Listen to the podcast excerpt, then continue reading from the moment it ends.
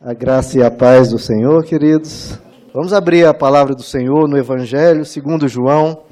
O capítulo é o de número 5, queridos. A partir do verso 1, queridos. Algum tempo depois, Jesus subiu a Jerusalém para uma festa dos judeus. Há em Jerusalém, perto da porta das ovelhas, um tanque, que em aramaico é chamado Betesda, tendo cinco entradas em volta. Ali costumava ficar grande número de pessoas doentes e inválidas, cegos, mancos e paralíticos. Eles esperavam um movimento nas águas. De vez em quando descia um anjo do Senhor e agitava as águas.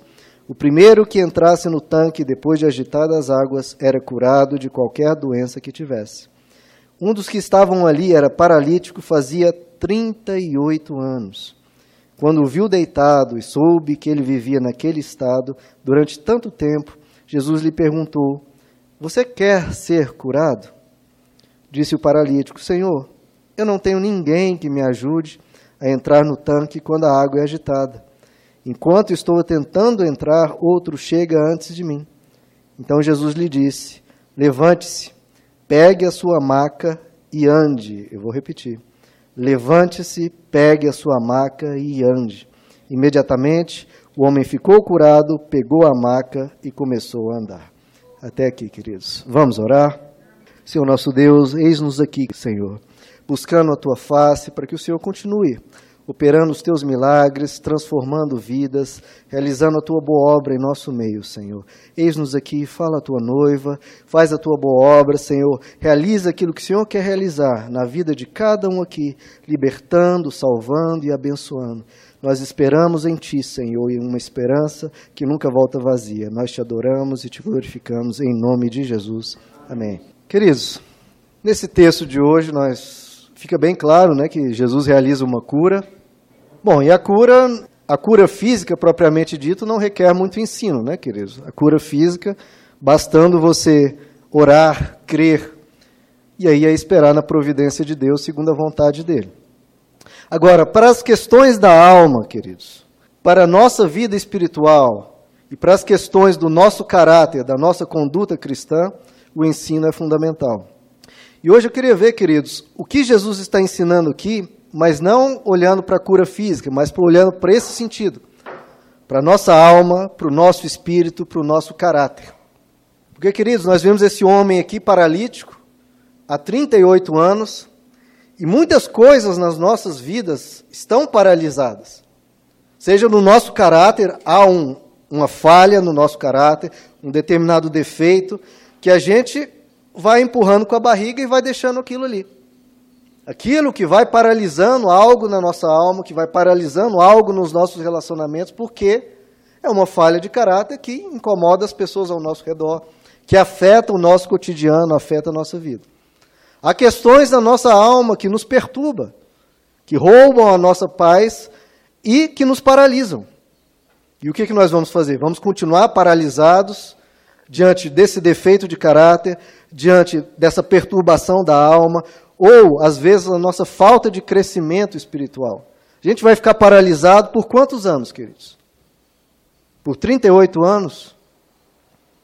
Ou será que Jesus pode nos ensinar algo? Jesus pode entrar na nossa vida e nos tirar dessa paralisia e nos colocar em movimento. Colocar em nós uma transformação que vai ocorrendo no nosso caráter, na nossa alma ou na nossa vida espiritual. Porque quem está aqui, queridos, vem receber o alimento, vem receber a unção de Deus, e Deus vai operando, não pode ficar parado. A vida de um cristão não pode ficar parada. Tem que ser uma crescente, tem que ir melhorando, pouco a pouco que seja, mas tem que ir melhorando. Nunca ficar paralisado, nunca ficar imóvel, nunca ficar ali jogado ao chão e prostrado. Não. Não é isso que Deus quer para nós. Deus nos quer em movimento. Deus nos quer de pé. Deus quer que a gente ande cada vez mais na força dele. Quem é que tem questões na sua vida, ou no seu caráter, ou na sua alma, ou na sua vida espiritual, que você olha e vê: meu Deus, desde o ano passado isso está paralisado, não mudou quase nada. Bom, Jesus pode nos ensinar, queridos, como colocar-nos em movimento.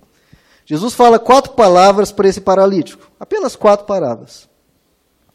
A primeira, que é uma frase, é: Você quer ser curado? Você quer ser curado? E as outras três são palavras. Jesus disse: Levante-se. Depois ele disse: Pegue a sua maca. E depois ele disse: Ande. Quer ser curado? Levante-se, pegue a sua maca e ande. Todas essas palavras, queridos, são muito fortes para um paralítico.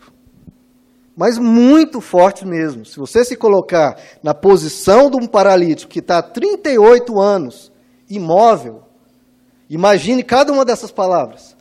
Jesus primeiro bate, vem com a palavra de, de desafio: Você quer ser curado?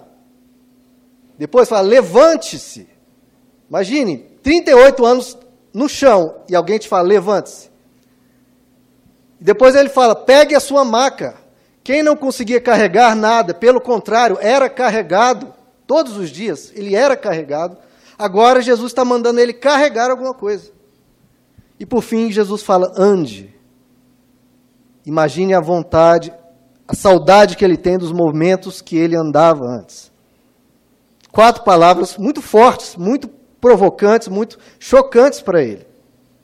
E é interessante ver, queridos, nesse texto, isso me impacta muito, que Jesus poderia ter sido mais caridoso com aquele paralítico. Poderia ter sido mais humano, mais gentil, porque Jesus não foi ajudar ele a se levantar. 38 anos no chão, queridos, ele, pessoa desaprendeu sequer a levantar, não sabe como mais. E Jesus não, não ajuda ele. Não estende a mão, não dá o braço. Não, ele falou, se vira aí, se levanta. Ele dá uma ordem para ele se levantar. E se não bastasse isso, Jesus não ajuda ele a carregar o leito dele, a maca dele. Ah, não, você vai carregar a sua maca.